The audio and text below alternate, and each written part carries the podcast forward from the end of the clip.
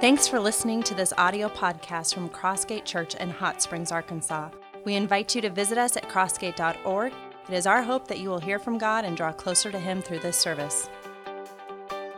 So, church, as we uh, begin our time together, I just simply want to take a moment to celebrate a couple things that God has been doing in our midst over the last week. Uh, last Sunday, of course, we had our Global Mission Sunday, and I'm so grateful uh, for your participation already to support some of the things that we mentioned last week. Uh, I talked to Vivian Nicholson out in, the, out in the mall area right before the second service, before we stepped in here, and she said that uh, we've raised $3,000 toward uh, Village of Hope by selling those items that the ladies in Uganda made. So, church, thank you for engaging in that, as well as agreeing to support five children at Village of Hope. Very grateful for the generosity that, uh, that you guys have shown already in supporting some of these global needs to love our world well. Locally, uh, this past Monday night, we had the, the uh, Hot Springs Christmas Parade. Tens of thousands of people downtown. Wonderful turnout, beautiful weather. And I want to congratulate and just give a shout out to Danielle Rima, our children's ministry director at Crossgate, who led uh, the float that we had in the parade, which to my knowledge, we are still the only church represented, certainly to that degree, at the, the uh, Hot Springs Christmas Parade. We had 30 children on the float, and we had 30 adults volunteering to help out as well. Here's the coolest thing we passed out to the people in the crowd, we passed out over 1,600 little candy canes and invite cards to our Christmas Eve service across the entire city. So, huge effort from our folks. And, and when you see Danielle, please let her know and her husband Michael how much you appreciate them and all they're doing in ministering to our children, but also to our entire community as we partnered with them at the Christmas parade the last couple of years. Now, uh, this upcoming Sunday, we will have a couple of things taking place. Uh, first of all, we're concluding our Life Plus initiative that we started in September. Life Plus, of course, is this super easy idea where you go and do something fun that you normally would do, and then you invite someone to, to come with you who doesn't go to church anywhere and uh, and then you basically just connect and build bridges with those people. You're not inviting them to have a Bible study per se or preach at them necessarily, but you're just building bridges. And uh, once you've done that, as many of you know, you take one of those little footballs out in the mall area, write your name as well as a brief description of your event put it in the cooler. Next Sunday, Pastor Keith is going to have a drawing, and a couple people who have, who have participated in Life Plus over the last few months are going to win that cooler and those lawn chairs, those party chairs out there. So you will definitely, if you have not done a Life Plus, it's not too late. You can do one between now and next Sunday. I would encourage you to do that. It's a great opportunity to connect with people in our community. Also, next Sunday is Baptism Sunday. And we have Baptism Sunday coming up December 17th. Great opportunity. If you've never followed the Lord in believers' baptism and made your public profession of faith in Jesus, that's an awesome opportunity to do that. Please reach out to me, Pastor Rob. You can call us at the church office or simply come into our Next Steps area after this service. And, church, again, as we get into the Christmas season, can't you believe it? Two weeks from today, we will be worshiping Jesus on Christmas Eve. But the fact is, there's many opportunities for us to love our community well between now and then. Pastor Rob has already mentioned some with Hoodies for the Homeless. We're adopting families from Cutter School, uh, the Global Missions offering for the Ricketts. Now, just keep this in mind, church, okay? The idea is not that we're asking you to participate and go all in on all of these, okay? Pastor Rob was telling me about a conversation he had with a, with a guy earlier this week. He said, Man, I don't know if I can afford to go to Crossgate Church in the Christmas season with, with all these things we have going on. Well, just tongue in cheek, yes. We want to love our community well, but we're not asking you to go all in on all of these. We're asking you to pray, to simply pray seek the Lord's will on how He would have you be generous at this time of year, and then just do that okay? So my family and I are continuing to pray about that, and I pray that you and your family are doing the same. Now, today, we're going to be hearing from our elders. Uh, we are an elder led church. Crossgate Church is an elder led church, and we're going to talk about what that means. We're going to take a few minutes to simply ask the question what does the Bible say about church leadership and, and, and the role of elders and so forth?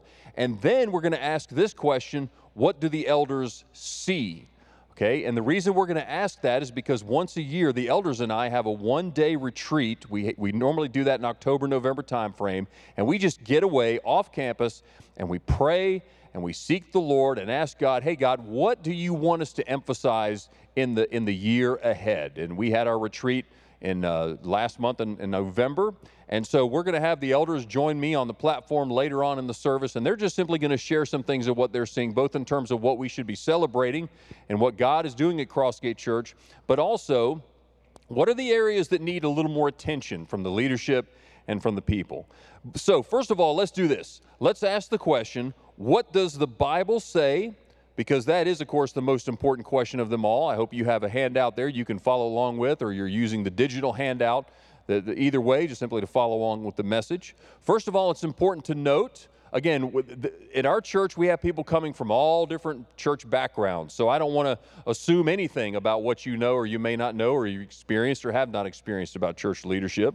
But one thing we certainly know in the Bible is that every single New Testament church had a plurality of elders, meaning there were several appointed elders who were providing the ultimate leadership of that church. And they were responsible for everything that happened or failed to happen at that church. It wasn't as though there was just one head dude, some top banana in each church, and he was calling all the shots, and everyone else just had to fall in line with what that one guy wanted. Okay, so let me give you some scripture. First of all, Acts chapter 14. Verse 23 Paul and Barnabas appointed elders in every church, and with prayer and fasting they committed them to the Lord in whom they had believed. Titus 1 5. I left you, this is Paul the Apostle talking to Titus. I left you on the island of Crete so that you could complete our work there and appoint elders in each town as I instructed you. Again, the model in the New Testament was a local church would have a plurality of elders. That's what we see in the Bible. But that said, let's talk about some very specific things the Bible says about what elders are supposed to do and, and how they're supposed to function. And this is where the fill in the blank comes into play. Okay, first of which, elders are charged to guard the unity and the theology of the church. To guard the unity and the theology of the church. Acts chapter 20, let's put that on the screen. Listen to this. Now, from Miletus, Paul sent to Ephesus and called the elders of the church to come to him. And when they came to him, he said to them, Pay careful attention to yourselves and to all the flock, in which the Holy Spirit has made you overseers, to care for the church of God, which he obtained with his own blood. I know that after my departure, fierce wolves will come in among you, not sparing the flock and from among your own selves will rise men speaking twisted things to draw away the disciples after them. Therefore, be alert. And so that's one of the most important things that elders do at a church to guard the unity and the theology of the church. Because if the unity of our church is fractured or unhealthy, or the theological teachings, the doctrine, the main points that we believe. Of course, we just did a whole teaching series on what we believe and, and, and what are the fundamentals of what we believe at Crossgate Church. If anything w- was seeking to subvert those things, the elders would be on top of it quickly. That's, the, that's one of the charges that God has given us as elders. Now, here's another thing, okay? The second thing is this that elders are, are intended to prayerfully seek and set strategic direction for the local church. Acts 15. By the way, a little backstory on Acts 15. This was one of the most important decision points in the entire story of the early church. As, as you know, uh, the earliest Christians who came to faith in Jesus within the few months of Jesus' ascension back to heaven were all Jewish people. They, they were all Jews. But sooner rather than later, the gospel message went to the Gentiles as well people who were not Jewish. And in the ancient world, these Gentiles were coming to faith in Jesus Christ. Well, the question was do these Gentiles also have to adopt all of the things that the Jews did? Circumcision, for the males and, and, and all the food laws and all the different rules and things that, that were required of Jewish people in those days. And of course, what happened is it caused some problems because some teachers were going out saying, yes, if you're a Gentile and you've been saved, you still have to be circumcised. You still have to follow all these other rules and regulations and all the rest, just like in the what we would call the Old Testament. So they took the question ultimately to the elders and the apostles. And this is how it went down. Listen to this. Okay? This is what the elders and the apostles said in response to this issue. And it was a strategic issue, trust me. The apostles and elders sent this letter. This letter is from the apostles and elders, your brothers in Jerusalem. It is written to the Gentile believers in Antioch, Syria, and Cilicia. Greetings! We understand that some men from here have troubled you and upset you with their teaching, but we did not send them. So we decided, having come to complete agreement, to send you official representatives along with our beloved Barnabas and Paul. For it seemed good to the Holy Spirit and to us to lay no greater burden on you than these few requirements. You must abstain from eating food offered to idols, from consuming blood or the meat of strangled animals, and from sexual immorality. If you do this, you will do well. Farewell. And so they, they set strategic direction for the church. That was a huge decision point. Basically, the elders, the apostles and the elders said, No, you don't have to adopt all of these rules and regulations. You're free to live your lives, but here are some things that you need to think about. And that's an important thing for us as elders at Crossgate Church as well. You know, from the time that I came as pastor four years ago, the first almost whole year that I was here, myself and the elders, in concert with the pastors, were developing a lot of the things that have now become basic cultural issues at Crossgate Church. For example, more and better disciples. We, we labored together in developing that and, and how God would have us direct our church. Our seven priorities, that came out of prayer and seeking the Lord and working together and collaborating on that, setting strategic direction. What's your next step? Our discipleship pathway and, and so forth and so on. More recently, the elders and I labored for several months in prayer and, and doctrine and, and, and, studying the scripture to develop our statement that we released uh, earlier th- this year on marriage, divorce, and remarriage. Right? That was a very strategic, uh, big picture decision point for our church. And so that's what God has called us to do as elders.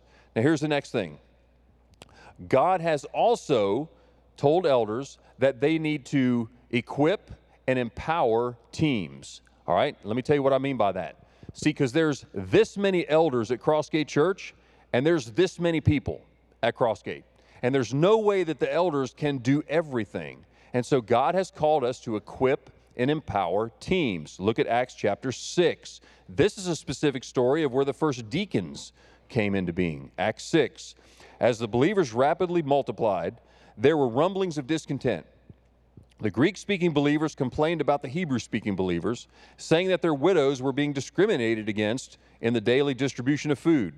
So the apostles called a meeting of all the believers, and they said, We apostles should spend our time teaching the Word of God, not running a food program. And so, brothers, select seven men who are well respected and are full of the Spirit and wisdom. And we will give them this responsibility. Everyone liked this idea and they chose seven men and presented them to the apostles and prayed for them and laid their hands on them. So we've got a number of ministry teams at Crossgate Church, but I would certainly highlight the key ministry teams. Again, the elders are charged to equip and empower teams. Those teams would be our pastors and staff, our deacons, and our trustees our pastors and staff, our deacons, and our trustees. And, and what we do as elders is we set the strategic direction and we just step back and let the teams go about what God has called them to do. We provide continued oversight, of course, and yes, we are ultimately responsible for everything that, that happens or fails to happen at Crossgate. But I am so blessed to serve with the men and the women who are on these teams of our pastors and staff, our deacons, and our trustees. That's one of the jobs that elders have is to equip and empower teams. Here's something else. Elders are also called to care for the people. Again, let's look at the scripture. Elders are called to care for the people. I exhort the elders among you. So again, Peter, an apostle, is speaking directly to the elders. As a fellow elder and a witness of the sufferings of Christ, as well as a partaker in the glory that is going to be revealed, shepherd and, and the word translated shepherd is also sometimes translated pastor. Shepherd the flock of God that is among you, exercising oversight, not under compulsion, but willingly, as God would have you, not for shameful gain, but eagerly. Again, there's this many elders and there's this many people. And so, really, what we have is a team of teams approach at Crossgate Church where, where the elders are in partnership with many other teams and providing that care to the people. But here's another thing elders are called to set the example. Verse 3 of 1 Peter 5 Don't lord it over the people assigned to your care, but lead them by your own good example. Of course, anyone who's ever been in a leadership position in any organization knows that you lead by example. That's how you lead. You can't lead by any other means, otherwise, you're just a hypocrite. No one's going to follow you anyway. So, elders, of course, as, as, one might think, God expects elders to maintain a high standard of godliness, of faithfulness, of morality, and ethics. That's why the requirements listed in the Bible very clearly place a high standard and a raise a high bar for elders. Titus chapter 1, which immediately follows after Paul's command to appoint elders, he says, An elder must be blameless. Doesn't mean perfect, but blameless, keeping short accounts with God uh, regarding his sin and his life. Faithful to his wife, a man whose children believe and are not open to the charge of being wild and disobedient. Since an overseer manages God's household, he must be blameless, not overbearing, not quick tempered, not given to drunkenness, not violent, not pursuing dishonest gain. Rather, he must be hospitable, one who loves what is good, who is self controlled, upright, holy, and disciplined. He must hold firmly to the trustworthy message as it has been taught. There's that theological uh, integrity there, so that he must he can encourage others by sound doctrine and rebuke those who oppose it. Again, we guard the doctrine, we guard the theology, and we re- rebuke those who would teach otherwise. Okay, some things to think about as as elders are charged with this very serious matter of setting a good example. And here's the last thing elders are charged to ad- admonish toward faithfulness.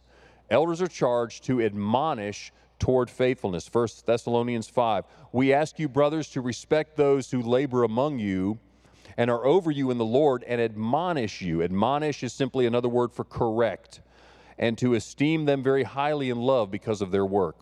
Hebrews 13, 17. Obey your leaders and submit to them for they are keeping watch over your souls as those who will have to give an account. Let them do this with joy and not with groaning, for that would be of no advantage to you. So, one of the things that elders are charged with doing is coming alongside people who have drifted. And, and from time to time in the lives of Christian people, there occurs drift drift in faithfulness, in consistency, in godliness, in morality, and however it might happen. And elders are charged with coming alongside those brothers and sisters and admonishing them in a gentle but very direct way and saying, you know, here's something I'm seeing in your life. Here's what the Bible says, and you've drifted, brother. You've drifted, sister. We want to encourage you and admonish you to step back closer to faithfulness to the Lord. Now, those are some things that elders do. Those are some of the roles that elders have straight from the scripture. But you say, Pastor, okay, those are, those are some of the things that elders do, but how do people become elders anyway? I mean, how do men become elders at Crossgate Church? Well, that's a very interesting question, and, and it has a very specific answer. So at Crossgate Church, uh, elders become elders first and foremost through nominations from the congregation. And from time to time, as the need is, is present, we take nominations for elders from anyone who is an active member of Crossgate Church. Once those nominations are collected, we, we perform an initial vetting on those elder nominations. Uh, that, that is a multifaceted vetting that takes place a couple, over the course of a couple weeks, both through our business office as well as sitting down with the uh, nominee himself as well as his wife to even see if they're interested in serving, would even consider serving as an elder. There's multiple things that take place during that initial vetting. Once that initial vetting is complete, myself and the elders sit down, we pray over that list, and we start at the top and we begin to select candidates, one to two normally, over the course of this process, who would join alongside with us in a 12 month vetting process. Okay, 12 month vetting process. Uh, basically, one or two candidates would, be, would, would join us provisionally as elders. They would not have that congregational affirmation yet, so they would not be elders, but we want them to come alongside of us and walk alongside of us for 12 months, both so we can observe this brother and his wife, but also so they can observe us because we don't want anybody stepping into this role as an elder lightly. We want a candidate to know exactly what he's getting himself into and that only takes place over time. Now, over the course of that 12 months, if the elders or the candidate at any time feels like, hey, this is not God's will at this time, the time is not right, then we simply just end it there, right? But for anyone who, who comes to the end of that 12 month vetting process, and we have this, this unity, uh, as, as, it says in Acts chapter 14 or Acts chapter 15, it seemed good to us and to the Holy Spirit then we will take one or two of those candidates and present them back to you for congregational affirmation. That's exactly how it works. And I, I personally love transparency. There's no backdoor, you know, whatever's. I mean, this is we we lay it all out and let you know exactly what's going on uh, in in this in this process. Now, the reason I bring that up is because early next year, sometime early next year, we will enter into another process where we will take nominations from the congregation for for elder. The reason being is because after a, a significant season of prayer and consultation with the Lord, uh, one of our elders and, and one of the godliest men I have ever met in my entire life, Dave White, feels like it's time to step away from serving as an active elder. He's not stepping away from the church, he's not stepping away from, from the wonderful other ministries that he and his wife Linda are a part of at our church, but just feels like this is the time to step away. And he's faithfully served in that role for well over a decade. We'll take some time in January to recognize Dave and Linda and thank Dave especially so much for his godly leadership. But, but today, I simply want you, church, to know that that's something we're, we're looking at. Okay, so because Dave is stepping away, we will have another nominations process, and, and we'll be talking more about that uh, in, in, in, into the next year. But I just wanted you to know today where we are at with that. Now, the first question we asked this morning was this What does the Bible say? And now we're going to ask a second question, and that is this What do the elders see? So I'm going to ask our elders to join me on the platform because I want to hear from them. You know, you hear from me pretty much every week. And I'm not saying that's a bad thing. I hope it's not a bad thing. But the fact is, I want you to hear from our elders. I want you to hear from the other brothers on our elder team in terms of what they're seeing going on in our church, both in terms of what we can celebrate and what are some areas where we need to bring a little more attention uh, to what, what's taking place at our church. So, as I shared with you, our elders, uh, we, we have a, uh, a one day retreat once a year. We had that last month, and, and that's when we talked about some of these specific things that these brothers are going to share with you uh, this morning. Of course, we've got Terry Thompson and Mark Kramer on the couch in the front, and we've got Les Curry and Gardner Lance and Mark Park on the row uh, behind them. So we're going to start with Terry. And, you know, one of the things you said at our retreat, Terry, warmed my heart when you said you don't think you've ever seen Crossgate, and even going back to Second Baptist Church, as unified as we are right now in the last 30 years. Tell us about that. Well, thank you, Pastor. Uh, many of you know I uh, joined Second Baptist Church in 1993. Then we became Crossgate and moved uh, our location in 2004. So, over a period of 30 years as a member of this church, I've seen a lot of peaks and valleys. I've seen some disunity during some periods of that time.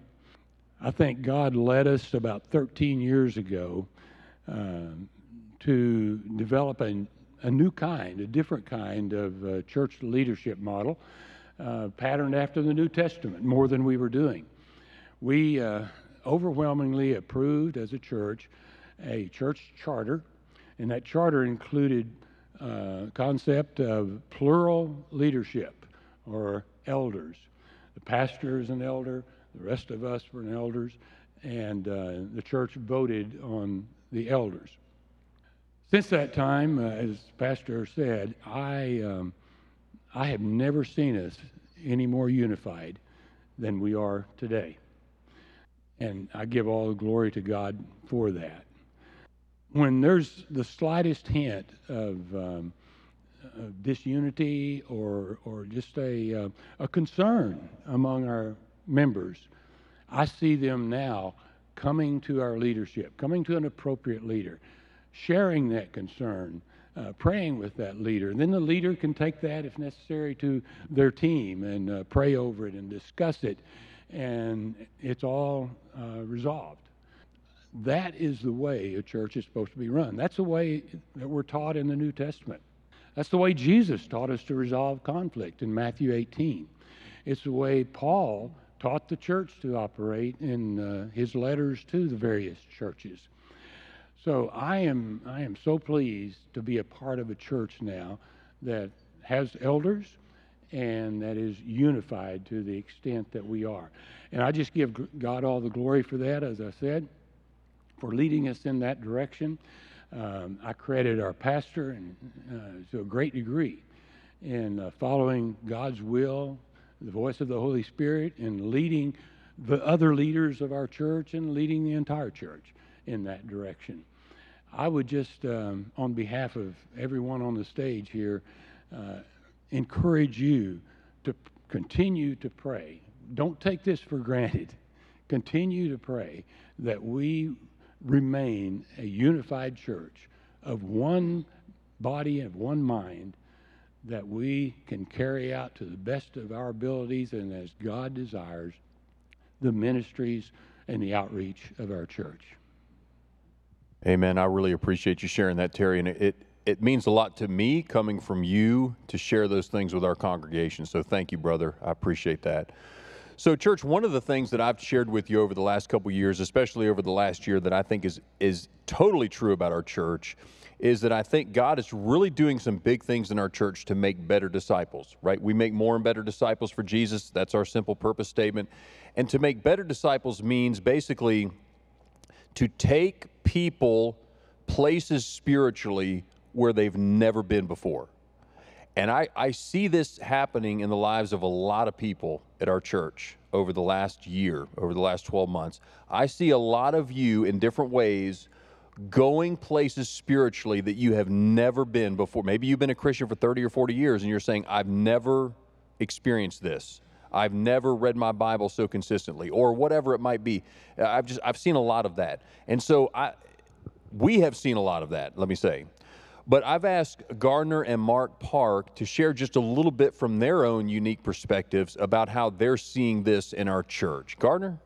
Yeah, so growing deeper. Um, we know that growing deeper in your faith is really preceded and a part of a couple things.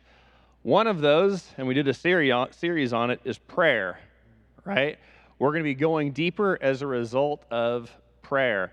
The other one is being in the Word, okay? Being in Scripture on a, a frequent, like a daily basis, is incredibly important to our spiritual growth. There's another component, though, too, and that component is community, right?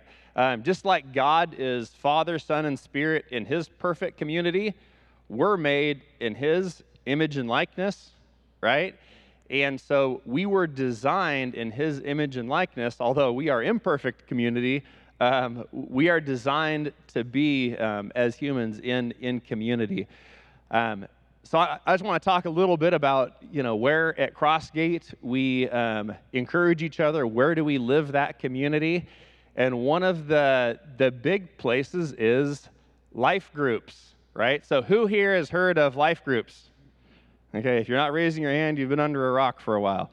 Uh, either that or you're brand new. Um, so, so I, I want to encourage everybody to get involved in a life group.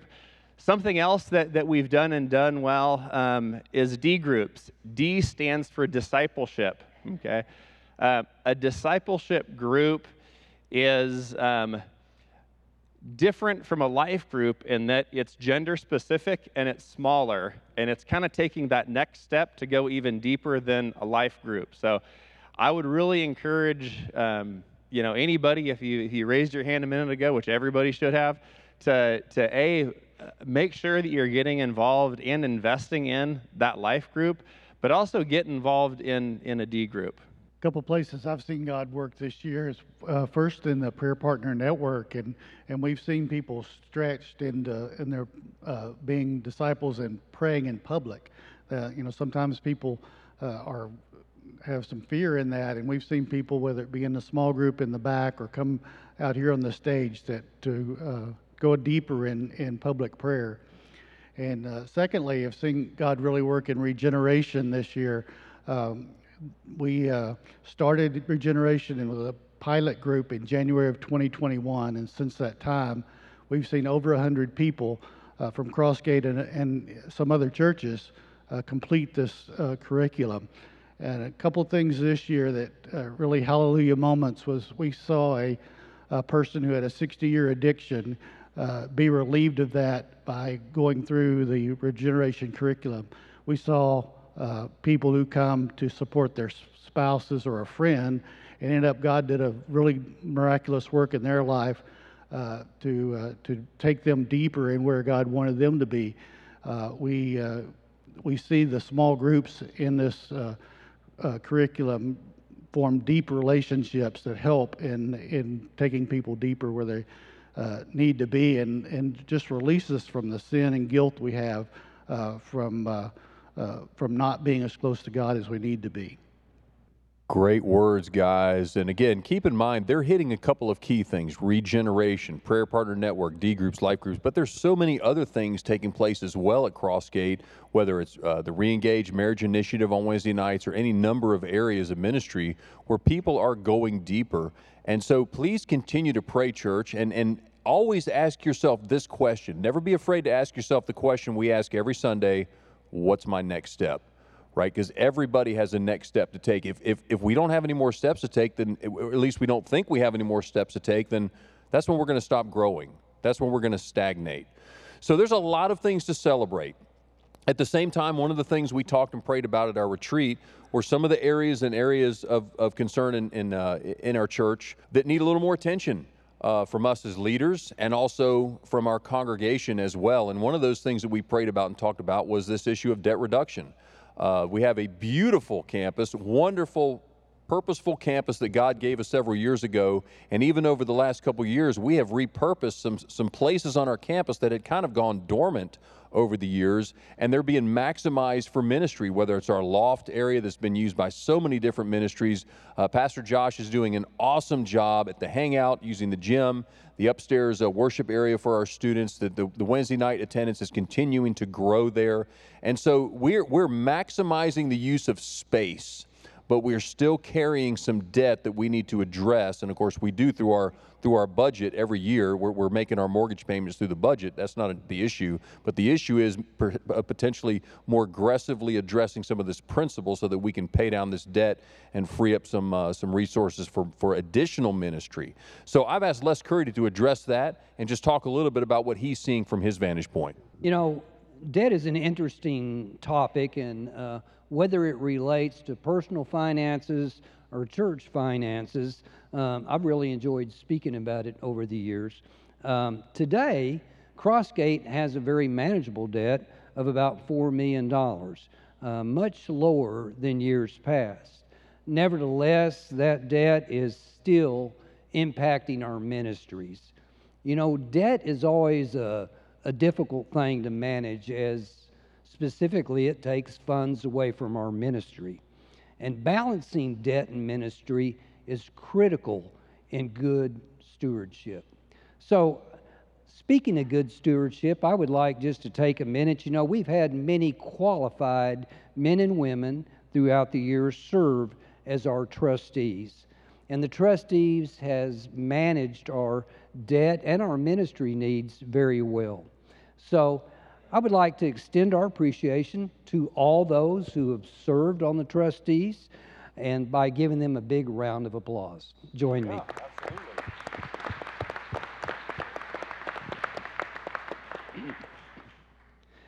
In closing, I would just like to say that there are still needs at Crossgate Church that go unfunded every year because of our debt liability.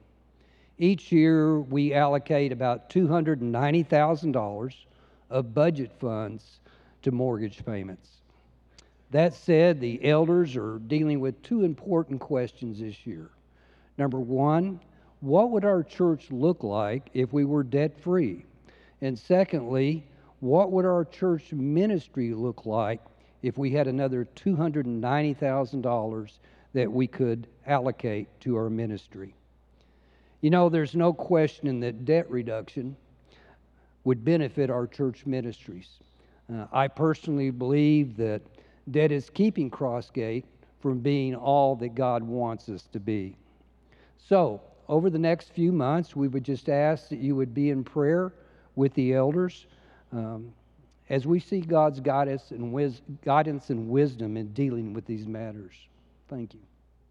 Thank you, Les. I very much appreciate that and, and your faithfulness in, in, praying and addressing that over the years as well. So, the other thing that we talked about at our retreat, where we really believe that uh, it, it, need, it needs some, some greater attention from us as leaders as well as from our congregation, is the other half of our purpose statement. We make more and better disciples. Well, the better disciples, we've talked about that. But to make more disciples, to see more people coming to faith in Jesus and, and, and making more followers of Jesus Christ. That, that's an area that needs some additional attention. And, and Mark Kramer and I have talked about that in the past. And so, Mark, why don't you address that for a moment? Yeah, so as I was thinking about uh, the question and the topic of more disciples and the season that we're in, um, just look at the first Christmas and kind of what the directive of that that was and what the directive still is today. You know, the first Christmas was come and see, and the directive after that is go and tell. And you see God go to great lengths uh, to the point of organizing a government to create a census to get Mary and Joseph where they needed to be and orchestrate the stars in the heavens to do something that, as far as we know, has never been done and probably won't be done since. All to get some kings to a place where they could worship Jesus. So the point is, is it's a pretty high priority for God. Last thing that Jesus said was go and make disciples. So again, high priority. It's high priority for a church question is, how are we doing at obeying that commandment or making that a priority at Crossgate? And we look at the results, um, you know, honestly, we have to say we're not doing as good as we would like to be or as we should be. The results are this over, you know, the last year or two, our growth has been flat. And when you look at how many baptisms we've had since Easter, we've had four. Now, church our size, we should have some growth and we should have more baptisms than that. Um, but we don't. Um, and uh, so the question is, is how do we fix that, or what's the problem? And as I began to think about that, um, again, like we do all the time, look at the Bible. What does the Bible say? Because it really doesn't matter what Mark says. Uh, I look at what Jesus says. When we have a problem with obedience, it goes back to John uh, 15 or uh, 14, 15. Sorry. He says, If you love me, you'll obey me. Um, anytime there's an obedi- obedience issue, the core issue is a love issue. Um, when we love Jesus, we talk about Jesus. Out of the overflow of the heart, the mouth speaks. When we treasure Jesus, we do things to promote Jesus. Um, and so I think collectively as a church, we've got to get better at seeing and savoring and treasuring Jesus. As elders, as pastors, we've got to ask ourselves how well are we doing at helping people see and savor Jesus? Um, but it's not just a leadership issue. Every individual has to ask that same question How am I doing at seeing and savoring and treasuring Jesus? And, uh, you know, as I close, there's kind of five things that I looked at um, that I try to do personally, and I think that we can all do to help to see and treasure Christ more. Number one is we've got to ask to be filled with the Holy Spirit. Paul writes in 1 Corinthians 2:11 that we can't understand or know the mind of God apart from his spirit. So, this idea of seeing and treasuring Christ isn't something that we just will powerfully, self disciplinedly do. We've got to have the Holy Spirit of God that helps us do it. In addition to praying that we be filled with the Spirit, we've got to pray and ask God to help us fulfill our desire to love and, and treasure Jesus and do the things that we need to do to do that. Because Jesus said, apart from me, you can do nothing. So it's not something that we just decide to do on a New Year's resolution, resolution and think that it's going to happen. We've got to ask for help. Uh, third thing is, as Gardner and Mark already mentioned, be in the scriptures. Okay, we've got to read the word. Ephesians 3 4 says that when we read the things that Paul have written, we can understand the mystery of Christ. Um, it's through reading the scriptures, and not just every once in a while, but daily. Um, listening to Bible saturated preaching, podcasts. Um, there's a super practical thing uh, that you can do if you need help with Bible study. DesiringGod.org. Go to that website, click Look at the Book, and you'll have a pastor that can help you walk through three or four verses every single day. It takes about 12 to 15 minutes. If you struggle getting in the scriptures and understanding it, go there. DesiringGod.org. Look at the book great resource for doing that. Um, fourth thing is just being biblical community, like Gardner talked about. That's where we get encouraged and are held accountable to love Jesus more and to do what He's commanded us to do. And then last thing, again, as I look in my own personal life and at scriptures, things that we can do to treasure Christ more, spend time in creation. Um, God created the heavens and the earth to show that He exists and to draw people to Himself. Um, that's basically what Romans 1:20 says. And um, I personally um, enjoy spending time doing that. And when I do it thoughtfully, trying to connect creation with God and His scriptures, it's incredibly impactful. And so that's another, you know, real practical thing that you can do to help see and savor Christ more. I love it, Mark. I, I could not have said what you said better myself. I very much appreciate your challenge uh, to all of us, beginning with myself and, and everyone in our church. And, church, we certainly will be talking more about this in the days ahead. Uh, next month, we're going to do a teaching series that talks more about what it, what it looks like to make more disciples. Uh, but trust me when I say that is not simply a, a sermon series or even an introduction to some program. Uh, I am praying that God would develop a deeper culture of making more disciples.